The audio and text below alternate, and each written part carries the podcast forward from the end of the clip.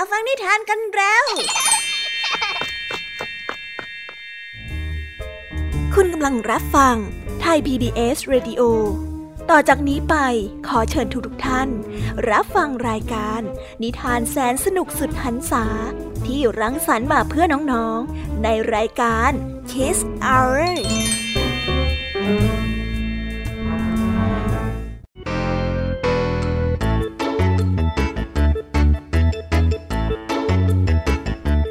ีดัสสวัสดีน้องๆชาวรายการคีสเอาเทุกๆคนนะคะ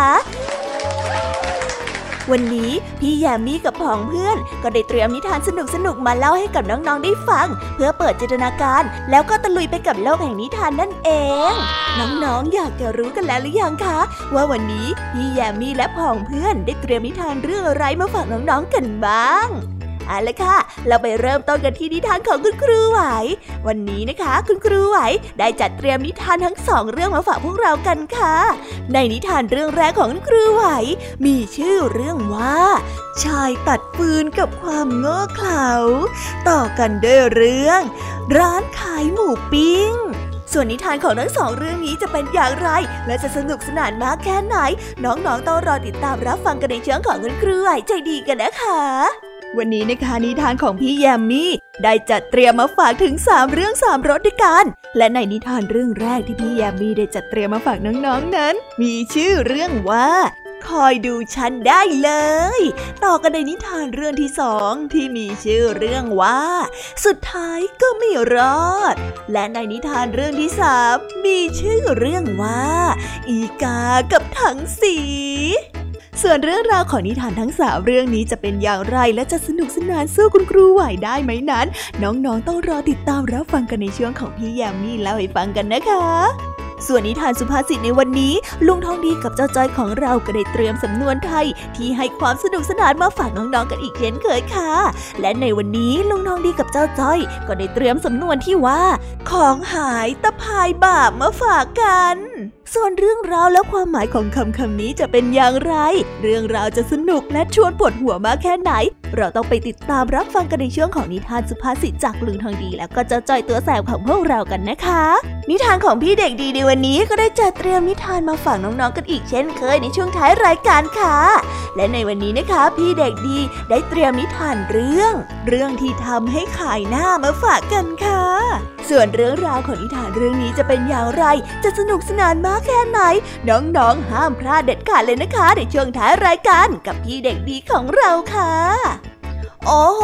เป็นยังไงกันบ้างล่ะคะ แค่ได้ยินแค่ชื่อเรื่องนิทานก็น่าสนุกแล้วใช่ไหมล่ะคะเด็กๆ พี่ยามีก็ตื่นเต้นอยากจะฟังนิทานที่น้องๆ รอฟังอยู่ไม่ไหวแล้วล่ะค่ะ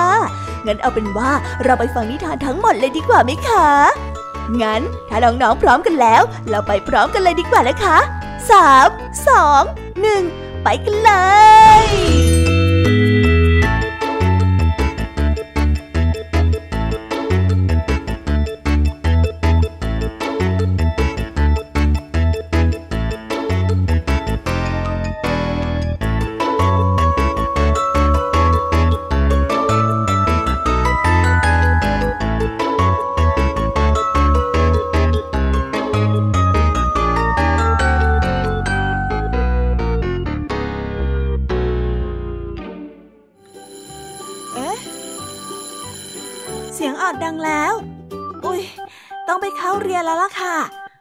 ช้า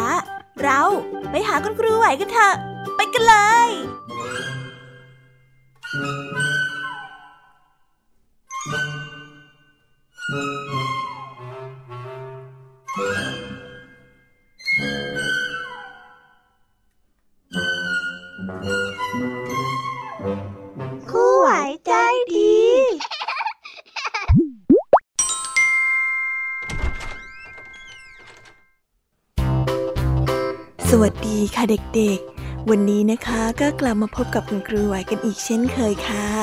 และแน่นอนนะคะ ว่ามาพบกับคุณครูไหวแบบนี้ ก็ต้องมาพบกับนิทานที่แสนสนุกด้วยกันทั้งสองเรื่อง และในวันนี้คุณครูไหว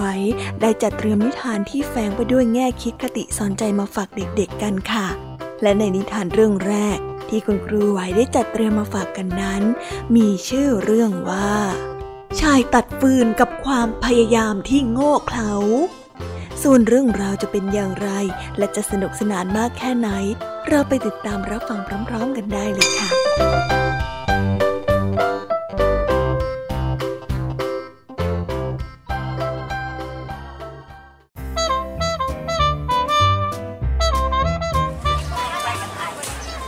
ในหมู่บ้านที่แสนจะห่างไกล มีชายตัดฟืนคนหนึ่งอาศัยอยู่ในบ้านหลังเล็กๆ บนเนินเขา ทุกวันชายตัดฟืนคนนี้จะเข้าไปในป่า เพื่อไปตัดฟืนมาขายให้คนในหมู่บ้าน วันหนึ่งขณะที่เขากำลังจะไปขายฟืนให้กับแม่ค้าในตลาด ก็บังเอิญได้ยินนักท่องเที่ยวที่เดินผ่านมา ได้พูดถึงบ่อน้ำศักดิ์สิทธิ์ บ่อน้ำศักดิ์สิทธิ์นี้ หากใครได้ดื่มกินความปรารถนานั้นก็จะกลายเป็นจริงในทันที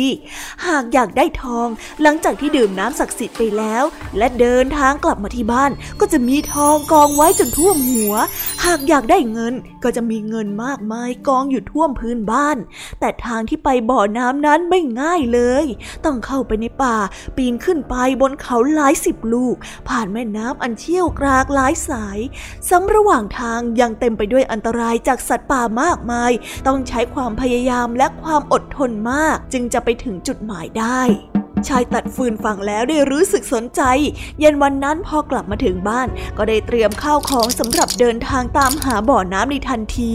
พอเช้าวันรุ่งขึ้น เขาก็ได้ตัดสินใจออกเดินทางไปด้วยความมุ่งมั่น และความหวังที่จะได้ดื่มน้ำ เขามีคำขอในใจที่เตรียมไปด้วย นั่นก็คือ ขอให้ตนนั้นกลายเป็นเศรษฐี จะได้ไม่ต้องลำบากมาตัดปืนขายในตลาดในหมู่บ้านอีกต่อไป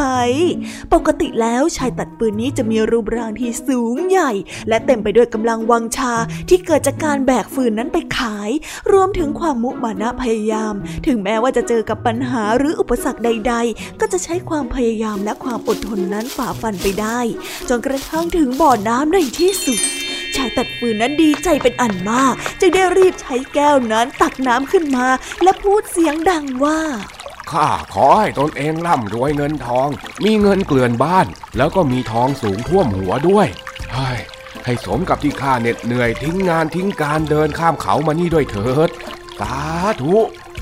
จากนั้นก็ได้ดื่มน้ำลงไปอึกใหญ่ ชายตัดฟืนนั้นได้เดินทางกลับบ้านโดยความกระยิมยิ้มย่อง พลางคิดในใจต่อไป ว่าตนนั้นจะสบายแล้ว เพราะว่าร่ำรวยมีเงินทองเหลือใช้เหลือกิน ไม่ต้องทำงานหนักอีกต่อไป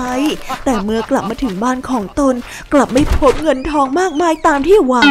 มีแค่เพียงโต๊ะและเตียงนอนเก่าๆของเขาเท่านั้น ชายตัดฟืนจึงได้รู้ว่า ไม่มีบ่อน้ำศักดิ์สิทธิ์อะไรทั้งนั้น เขาเน้นโง่เขลาเบาปัญญาเองแท้ๆสียเวลาเดินทางเข้าไปในป่าตั้งหลายวันหลายเดือน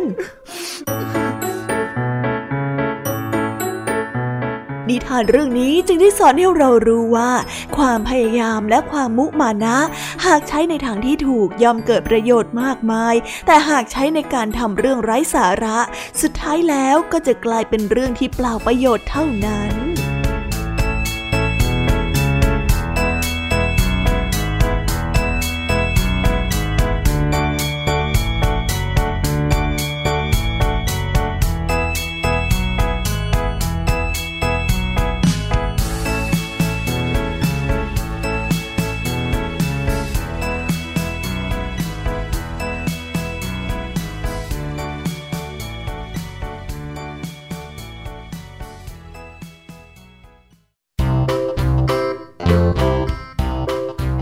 ก็จบกันไปเป็นที่เรียบร้อยแล้วนะคะสำหรับนิทานในเรื่องแรกของคุณครูไหว เป็นไงกันบ้างคะเด็กๆ สนุกกันหรือเปล่าคะ ถ้าเด็กๆสนุกกันแบบนี้เนี่ย งั้นเราไปต่อกันในนิทานเรื่องที่สองของคุณครูไหวกันต่อเลยนะ ในนิทานเรื่องที่สองของคุณครูไหว คุณครูไหวขอเสนอนิทานเรื่อง ร้านขายหมูปิ้งส่วนเรื่องราวจะเป็นอย่างไร เราไปติดตามรับฟังกันในนิทานเรื่องนี้พร้อม ๆ กันเลยค่ะ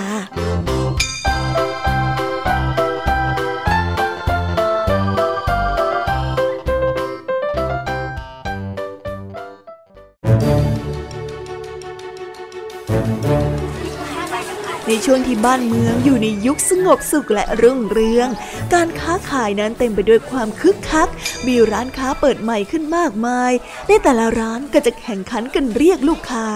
และทำกำไรจากการค้าขายได้มากมายอ้าวขนมจีบขนมจีบมานี่เร็วมานี่เร็ว ไม่ไม่มาซื้อขนมหวานดีกว่านะจ้าขนมหวานชื่นใจเลยจ้าและในตลาดแห่งนั้นมีร้านขายหมูปิ้งเปิดอยู่ไม่ไกลนัก เรียกได้ว่าทั้งสองร้านนี้เป็นคู่แข่งแย่งลูกค้ากันเลยทีเดียว ทั้งสองร้านขายหมูปิ้งในราคาที่เท่ากัน เวลาเปิดปิดร้านก็เวลาเดียวกัน ตอนที่ออกมายืนเรียกลูกค้าที่หน้าร้านก็ยังเป็นเวลาเดียวกันอีก แต่ความแตกต่างของทั้งสองร้านนั้นก็คือ เนื้อหมูที่เป็นวัตถุดิบหลักในการทำหมูของร้านแรก ลุงหมานเจ้าของร้านจะคัดเนื้อหมูด้วยตัวเอง เลือกแต่เนื้อหมูที่เป็นเนื้อที่สดใหม่ สีชมพู สวยสดงดงาม ไม่เน่าไม่เสียหรือว่ามีกลิ่นเหม็น ส่วนอีกร้านตาหมีเจ้าของร้านเห็นว่า เนื้อหมูสดใหม่นั้นราคาแพงเกินไป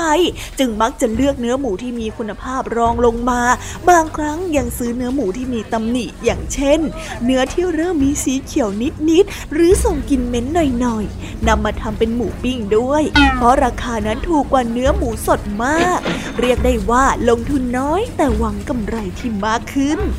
ทั้งสองร้านนั้นทำเช่นนี้อยู่เป็นประจำ แม้จะขายดีจนหมูปิ้งนั้นหมดเกลี้ยงไม่เหลือสักวัน แต่ร้านของลุงหมานั้นก็ไม่ได้ร่ำรวยขึ้นรวดเร็วนัก ยังค่อยๆมีกำไรที่แบ่งเก็บมาไว้มากขึ้นกว่าเดิมนิดหน่อย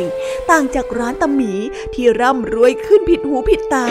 นั่นก็เป็นเพราะว่าตาหมีใช้เนื้อหมูที่ไม่มีคุณภาพมาทำหมูปิ้ง เมื่อต้นทุนต่ำนั่นก็ย่อมหมายถึงกำไรที่เพิ่มขึ้นมากไปด้วย แต่ไม่นานนัก ร้านตาหมีก็ได้เริ่มมีคนมาซื้อลดลงเรื่อยๆ ต่างกับร้านของลุงหมานที่มีลูกค้าเพิ่มมากขึ้นทุกวันตาหมีไม่เข้าใจว่าทำไม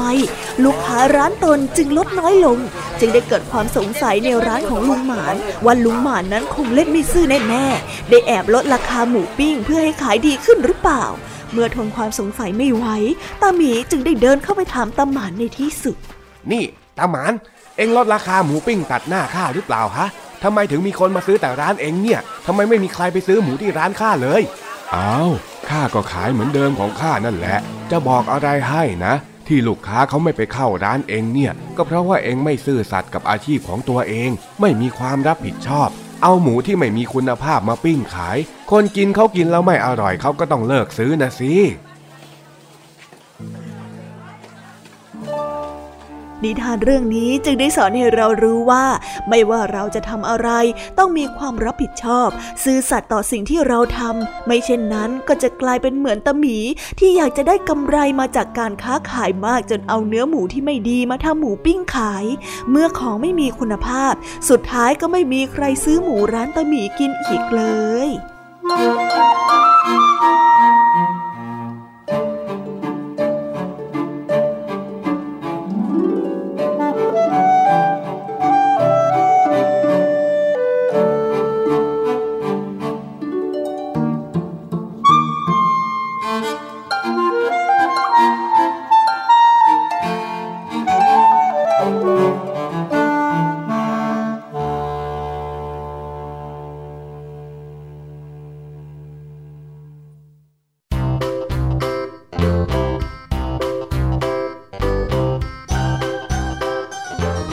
แล้วก็จบกันไปเป็นที่เรียบร้อยแล้วนะคะสำหรับนิทานทั้งสองเรื่องของคุณครูไหว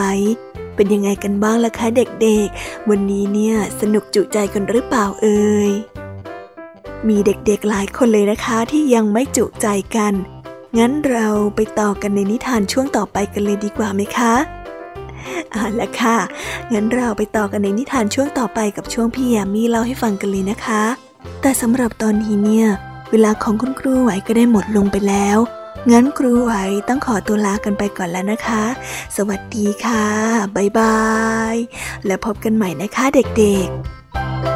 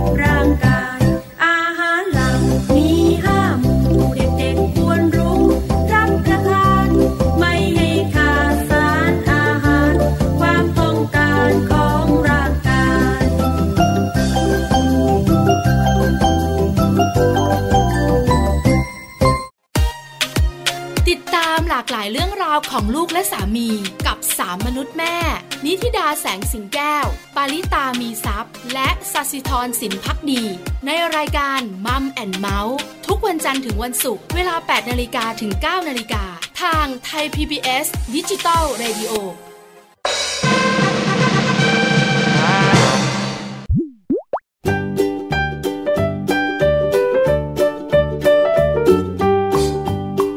สวัสสวัสดีค่ะน้องๆที่น่ารักทุกๆคนของพี่ยามีนะคะ ก็เปิดรายการมาพร้อมกับเสียงอันสดใสของพี่ยามีกันอีกแล้ว และวันนี้ค่ะนิทานเรื่องแรกที่พี่ยามีได้จัดเตรียมมาฝากน้องๆนนั้น มีชื่อเรื่องว่า คอยดูฉันได้เลย ส่วนเรื่องราวจะเป็นอย่างไรจะสนุกสนานมากแค่ไหน เราไปติดตามรับฟังพร้อมๆกันได้เลยค่ะ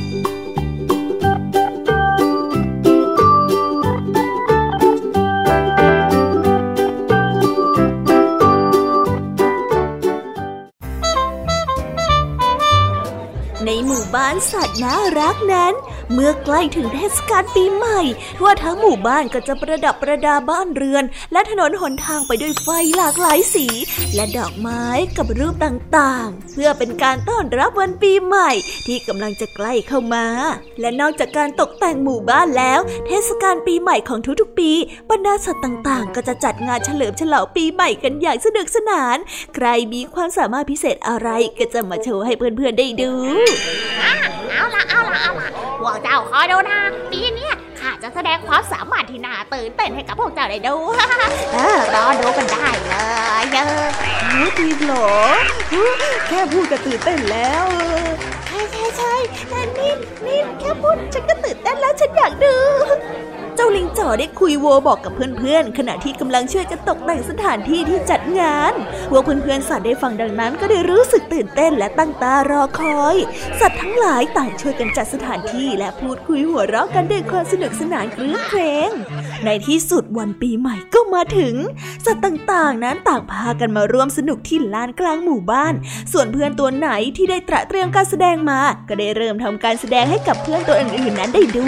เป็นที่สนุกสนานและน่าตื่นเต้นของสัตว์ทุกตัว จนมาถึงเจ้านกแก้ว ที่ได้โชว์ความสามารถการขี่จักรยานบนเชือก เมื่อแสดงจบแล้ว สัตว์ทุกตัวก็ต่างปรบมือให้อ้าวเก่งจังเลยเจ้านกแก้วเก่งจังเลยเออใช่ใช่ใช่ใช่ฉันก็เห็นด้วยนะนกแก้วเนี่ยเก่งจริง ๆ ข้าดีใจที่พวกเจ้าสนุกกับโชว์ของข้าขับขึ้นขับขึ้นนะขับขึ้นนะขับขึ้นเฮ้ขับขึ้น เจ้านกแก้วต่างก้มหัวขอบคุณสำหรับคำชมมากมายที่ได้รับมา สัตว์ต่างๆ ต่างชื่นชมและร้องตะโกนบอกให้นกแก้วนั้นแสดงอีก เจ้านกแก้วดีใจที่เพื่อนๆนั้นชอบ ได้แต่ยิ้มแล้วก็หัวเราะเสียงดังร่วมกับทุกตัว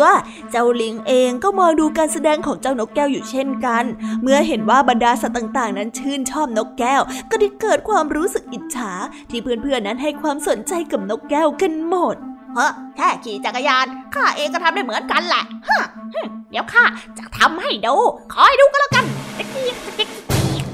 จ้าลิงเจ่อได้พูด แล้วก็พยายามจะขึ้นขี่จักรยานเพื่อให้เพื่อนๆนั้นปรบมือให้กับมันบ้าง แต่ว่าตัวของมันนั้นใหญ่มากเกินไป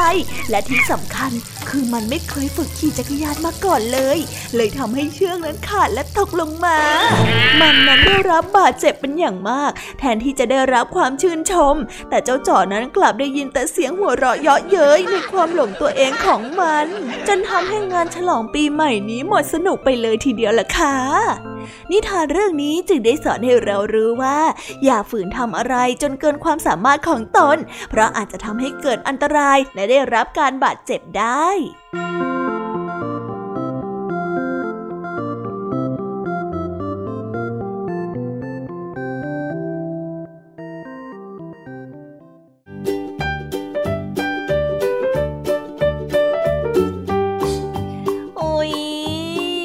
จบนิทานเรื่องแรกของพี่ยามีกันลงไปแล้วว่าเผอแป๊บแป๊บเดียวเอง แต่พี่ยามีรู้นะคะว่าน้องๆออย่างไม่จุใจกันอย่างแน่นอน พี่ยามีก็เลยเตรียมนิทานแนวเรื่องที่สองมาฝากเด็กๆกันค่ะ ในนิทานเรื่องที่สองนี้ มีชื่อเรื่องว่าสุดท้ายก็ไม่รอด ส่วนเรื่องราวจะเป็นอย่างไร และจะสนุกสนานมากแค่ไหน เราไปรับฟังพร้อม ๆ กันได้เลยค่ะ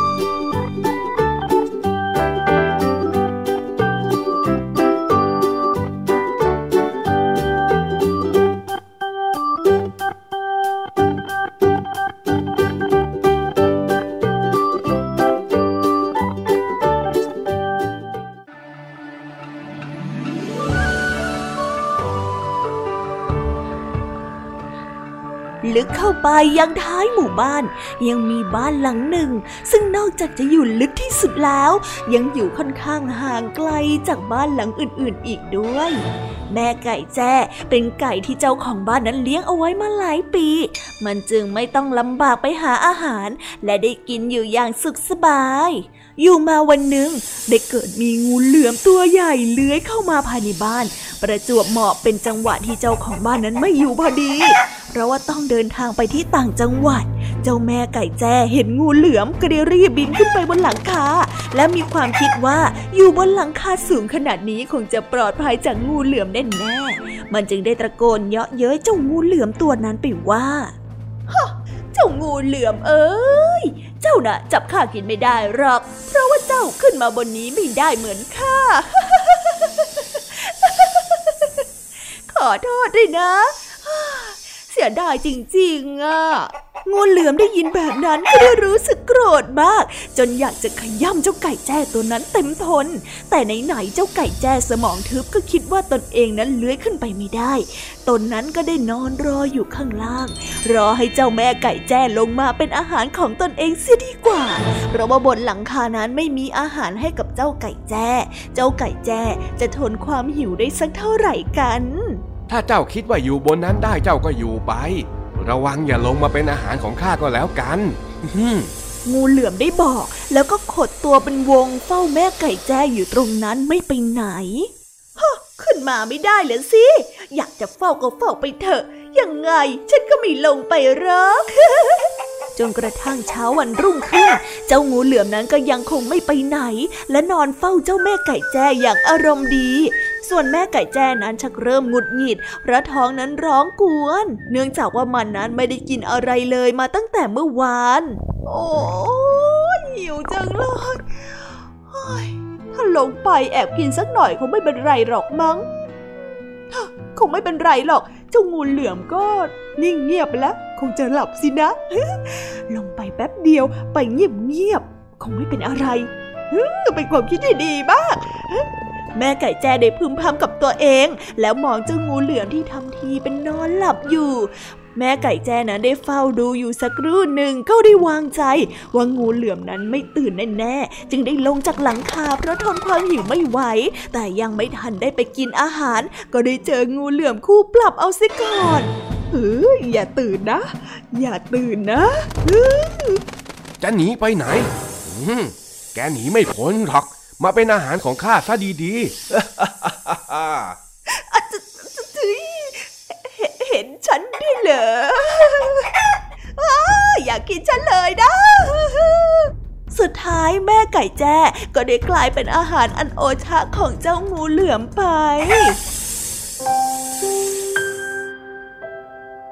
นิทานเรื่องนี้จึงได้สอนให้เรารู้ว่า การแสดงความมั่นใจในตัวเองจนไม่สนใจเหตุผล และการคุยโวโอ้อวดจนเกินไป จะนำมาสู่ความประมาท และเป็นสาเหตุของการนำอันตรายมาสู่ตนเองได้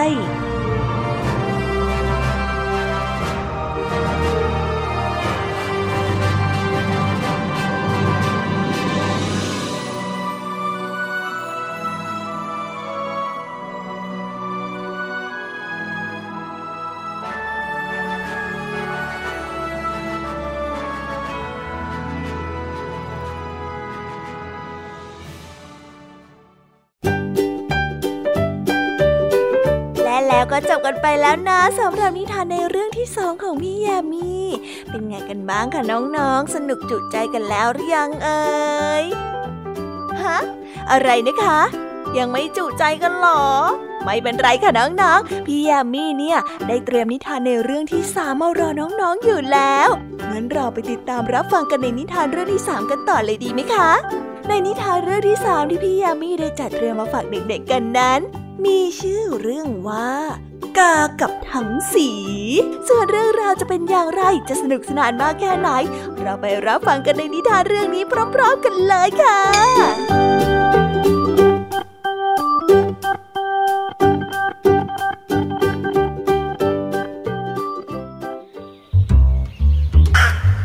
กาละครั้งหนึ่งได้มีอีกาอยู่ตัวหนึ่ง มันได้เฝ้ามองดูเจ้านกตัวสีขาวอยู่เป็นเวลานาน มันคิดอยากจะมีขนสีขาวเหมือนกับเจ้านกพวกนั้นบ้าง แต่ก็ไม่รู้ว่าจะทำอย่างไร จึงได้แต่ลำพึงลำพันกับตัวเองว่า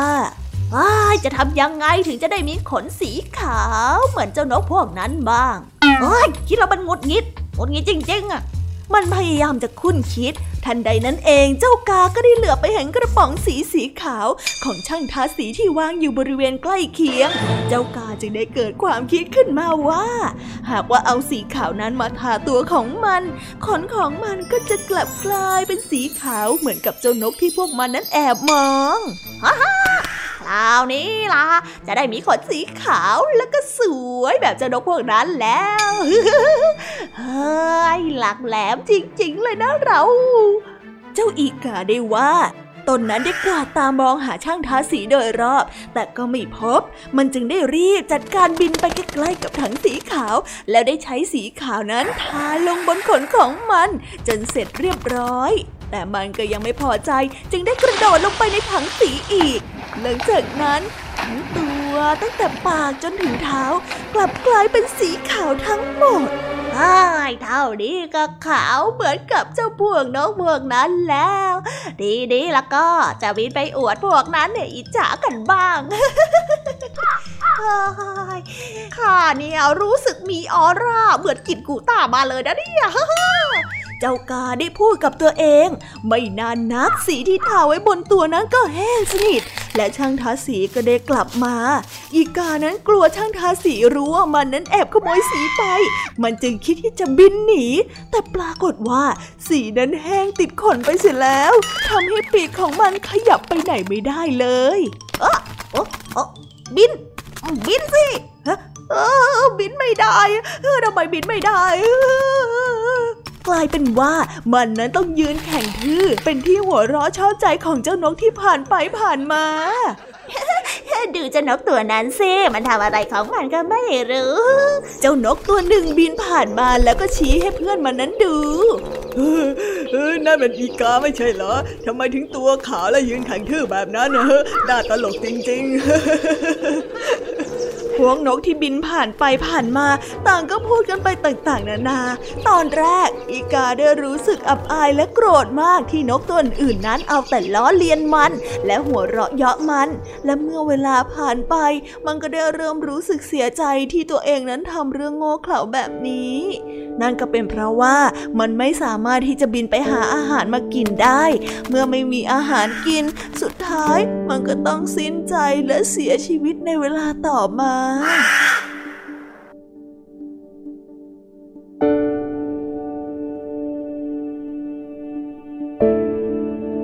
เรื่องนี้จึงได้สอนให้เรารู้ว่า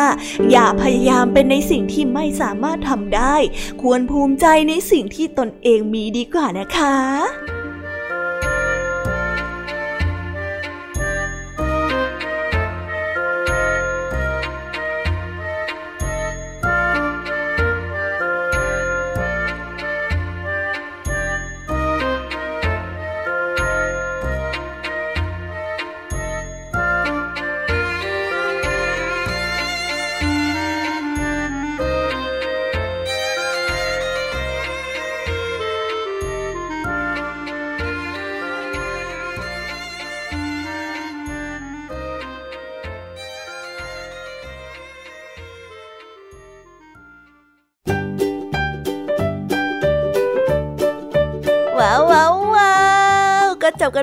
เป็นที่เรียบร้อยแล้วนะคะสำหรับนิทานทั้งสามเรื่องสามรสของพี่ยามีเป็นไงกันบ้างคะเด็กๆ ได้ข้อคิดหรือว่าคติสอนใจอะไรกันไปบ้าง อย่าลืมนำไปเล่าให้กับเพื่อนๆที่โรงเรียนได้รับฟังกันด้วยนะคะ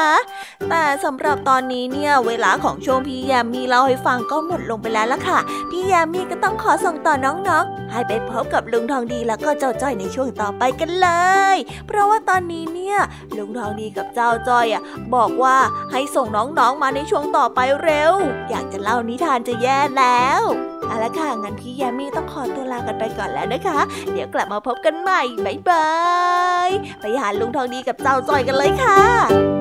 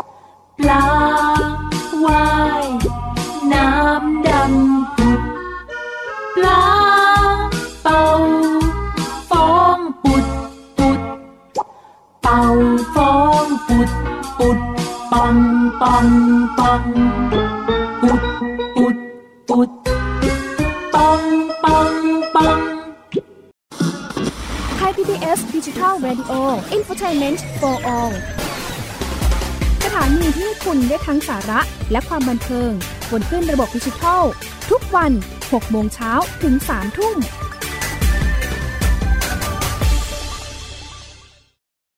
อยู่ที่ไหนก็ติดตามเราได้ทุกที่ ผ่านช่องทางออนไลน์ จากไทย PBS Digital Radio ทั้ง Facebook Twitter Instagram และ YouTube ซิร์ชคำว่าไทย PBS Radio แล้วกดไลค์หรือ Subscribe แล้วค่อยแชร์ กับคอนเทนต์ดี ๆ ที่ไม่อยากให้คุณพลาดอ้อเรามีให้คุณฟังผ่านพอดแคสต์แล้วนะ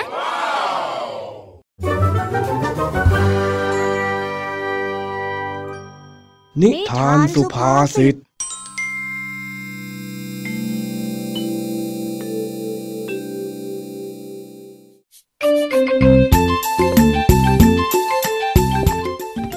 วันนี้เจ้าจอยเห็นลุงทองดีเดินไปเดินมา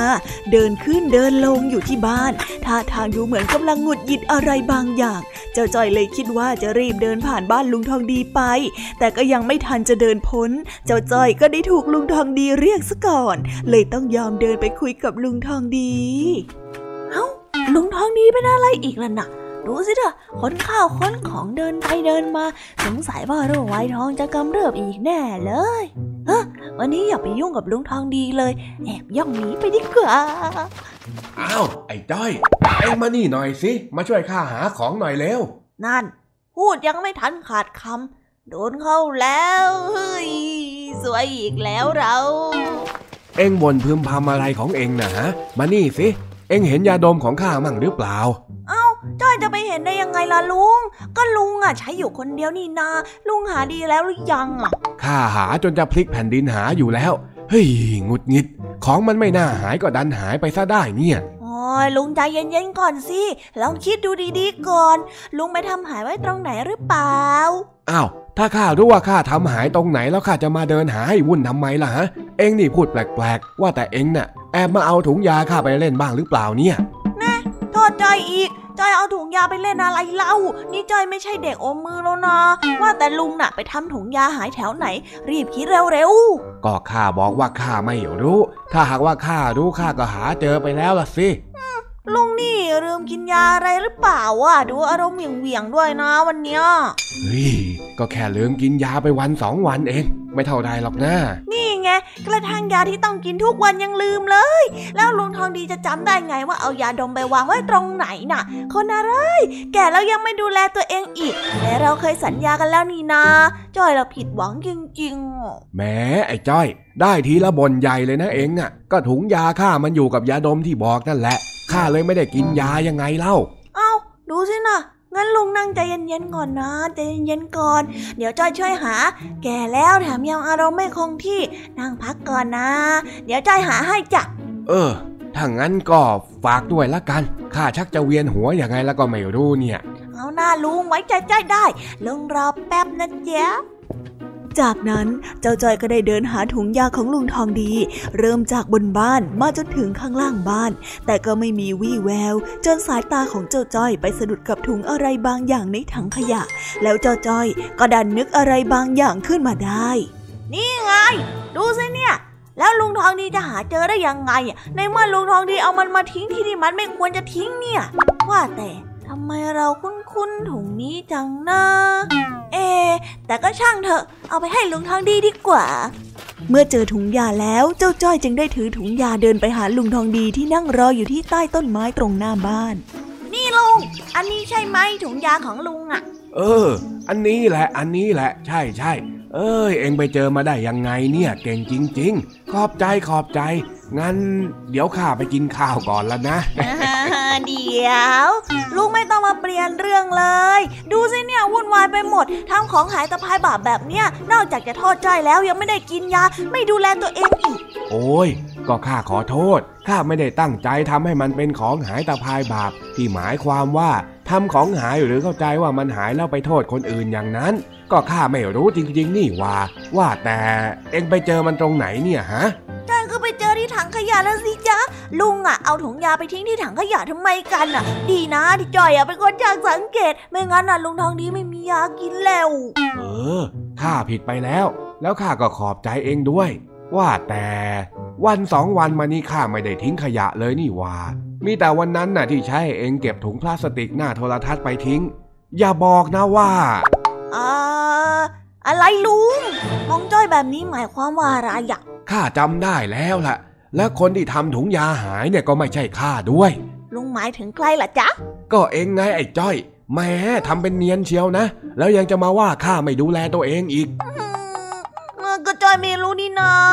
แล้วถุงยาของลุงอะวางไม่เป็นที่เองอะจอยไม่ผิดดอก มันวางไม่เป็นที่ แต่ก่อนทิ้งเนี่ยเองก็สังเกตถุงสักหน่อยไม่ได้หรือยังไงเล่าโอ้นี่จอยอุตส่าห์หาเจอแล้วนะเนี่ย แต่เองก็เป็นคนทำหายไง แถมยังมาหลอกว่าข้าเป็นคนทำของหายตะพายบาปด้วยแหม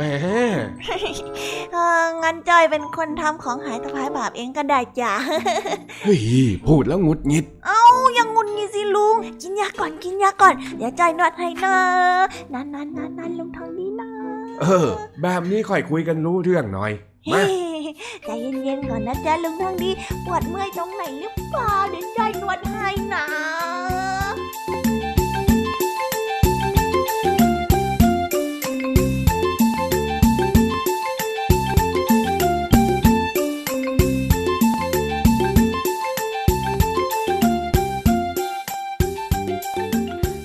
แล้วนะคะสำหรับนิทานสุภาษิตสนุกสนุกจากลุงทองดี และก็เจอจอยจอบปัญหาของเรา แต่เดี๋ยวก่อนนะคะน้องๆอย่าเพิ่งรีไปไหนนะคะ เรายังมีนิทานแสนสนุกจากน้องเด็กดีมารอน้องๆอยู่แล้ว ถ้าน้องๆพร้อมกันแล้ว เราไปฟังนิทานจากพี่เด็กดีกันเลยค่ะ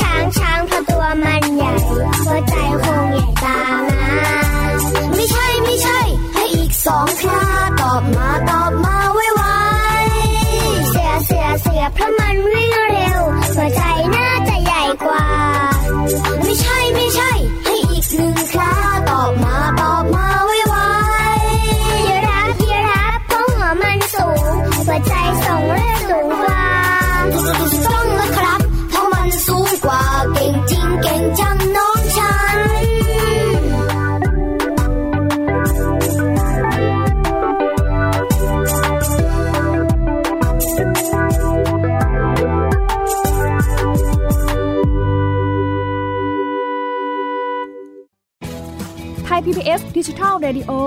Infotainment for All สถานีวิทยุดิจิทัล จากไทย PBS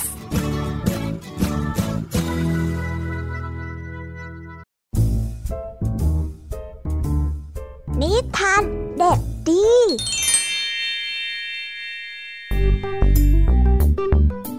สวัสดีครับน้องๆ วันนี้ก็กลับมาพบกับพี่เด็กดีกันอีกแล้ว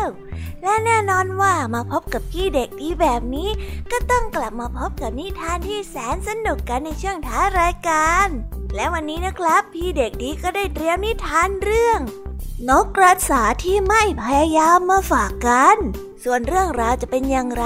ถ้าน้องๆออยากจะรู้กันแล้ว งั้นเราไปติดตามรับฟังกันได้เลยครับ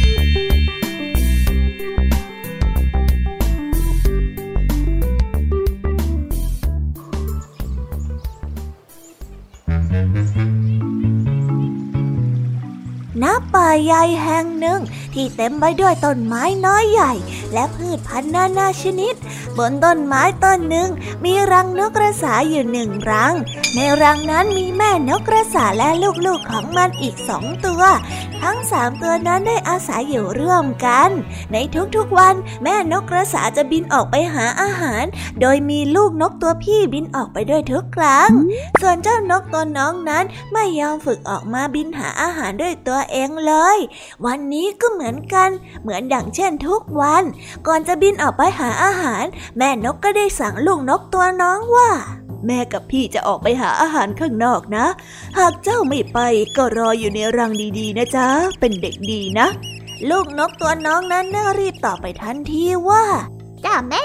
แม่กับพี่รีบกลับมานะจ๊ะ หาอาหารมาเผื่อหนูเยอะๆเลยนะฮะหนูหิวอะ เจ้าก็เอาแต่รอกินอย่างนี้ทุกทีอะไม่เคยช่วยกันหาอาหารบ้างเลย พี่มาพูดอะไรอย่างเงี้ย แม่ แม่ดูสิฮะ อย่าไปว่าน้องสิ ไป ออกไปหาอาหารกับแม่ พี่นกบ่นน้องด้วยความไม่พอใจ แม่นกเห็นว่าทั้งสองนั้นตั้งท่าที่จะเถียงกันเหมือนอย่างที่มักจะเคยทำเป็นประจำ จึงได้พูดตัดบทขึ้นมาว่า เอามาสิ ตามแม่มา เราออกไปหาอาหารกันเถอะนี่มันก็สายแล้วนะ ยังไม่มาอีก ครับแม่ ผมกำลังจะไปแล้วล่ะฮะ ไปเลยหาอาหารมาให้เยอะๆด้วยนะ เฮ้ย น้องตัวดี ลูก อย่าว่าน้อง แล้วแม่นกก็พาลูกนกตัวพี่นั้นบินไปหาอาหารสำหรับวันนี้ ประจวบเหมาะกับวันนั้น มีนายพลานเข้ามาล่านกในป่าพอดี ซึ่งบริเวณที่ออกล่าก็อยู่ใกล้กับที่แม่นกและลูกนกตัวพี่นั้นออกไปหาอาหารอยู่ นายพลานได้เห็นแม่ลูกสองคู่นี้ อ้วนท้วนสมบูรณ์น่ากินยิ่งนัก จึงกระหยิมยิ้มย่องแล้วก็พูดในใจว่า เฮ้ย เจ้านกคู่นี้เนี่ยอวบอ้วนน่ากินจริง ๆ เสร็จข้าแล้วพวกแก เย็นนี้ข้าจะได้กินแกงนกแล้วละนี่แน่พอพูดจบนายพรานก็ได้ยิงนกสองตัวนี้เสียชีวิตในทันที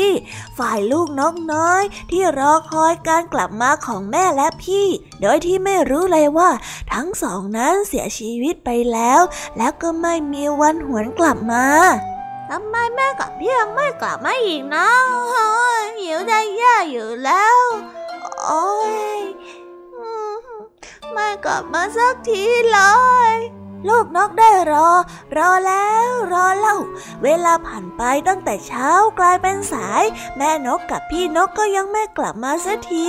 จนกระทั่งนกน้อยนั้นทนความหิวไม่ไหว จึงได้ตัดสินใจบินออกไปหาอาหารกินตามลำพัง ลูกนกนั้นพยายามกระพือปีกเพื่อที่จะบินขึ้น แม้ว่านี่จะเป็นครั้งแรกที่มันนั้นเริ่มบินได้ แต่ว่ายังไม่แข็งแรงนัก เดี๋ยวตวัดไปซ้ายตวัดไปขวา บินขึ้นขึ้นลงลงดูหน้าหวาดเสียวเดินไม่น้อย สุดท้ายแล้วเจ้าลูกนกตัวนี้ก็ตัดสินใจบินออกไปตามแม่กับพี่และในระหว่างทางนั้น ก็เด็กกลายเป็นอาหารอันโอชาของนายพรานเช่นเดียวกับแม่และพี่ของมัน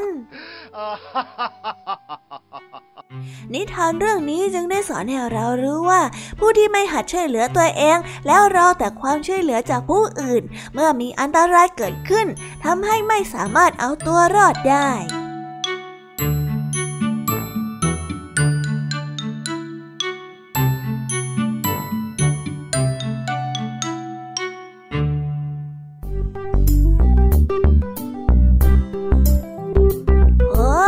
แล้วก็จบกันไปเป็นที่เรียบร้อยแล้วนะครับสำหรับนิทานของพี่เด็กดีในวันนี้ เป็นยังไงกันบ้างล่ะครับน้องๆ สนุกกันหรือเปล่าเอ่ยถ้าน้องๆสนุกกันแบบนี้ เอาไว้วันหลังพี่เด็กดีจะจัดเตรียมนิทานที่แสนสนุกแบบนี้มาฝากกันอีกนะครับ แต่สำหรับวันนี้เวลาของพี่เด็กดีก็หมดลงไปแล้ว พี่เด็กดีก็ต้องขอตัวลาน้องๆกันไปก่อน แล้วพบกันใหม่นะครับ สวัสดีครับ บ๊ายบาย เป็นเด็กดีของคุณพ่อคุณแม่นะครับ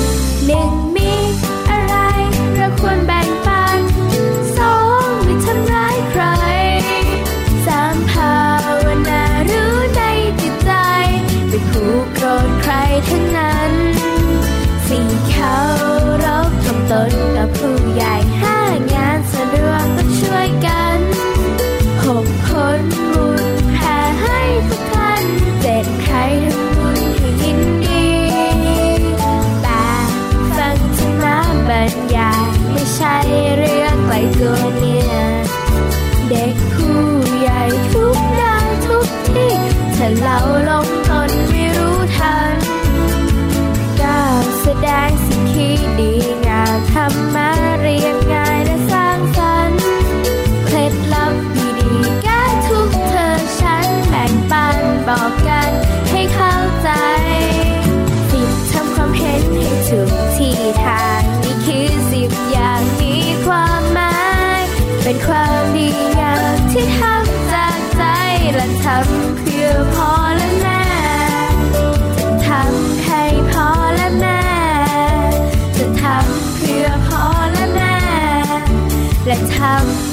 ริงแท้ This is Thai PBS Podcast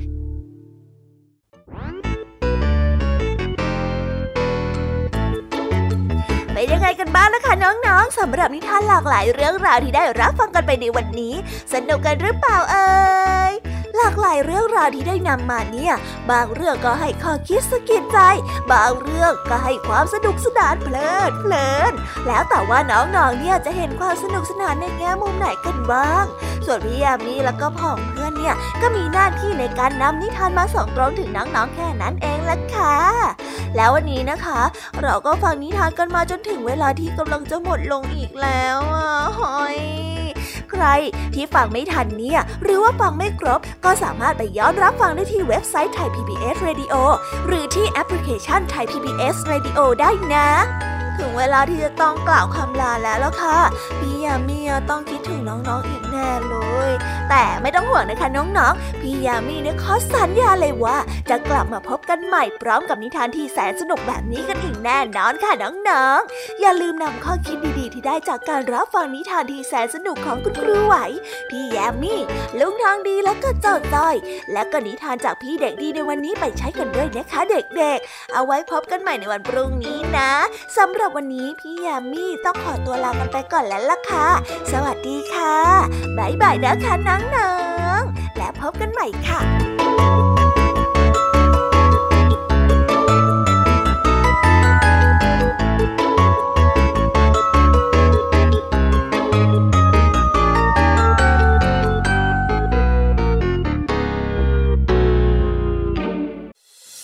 ติดตามรับฟังรายการย้อนหลังได้ที่เว็บไซต์และแอปพลิเคชันไทย PBS Radio ไทย PBS ดิจิทัล Radio วิทยุข่าวสารสาระ เพื่อสาธารณะและสังคม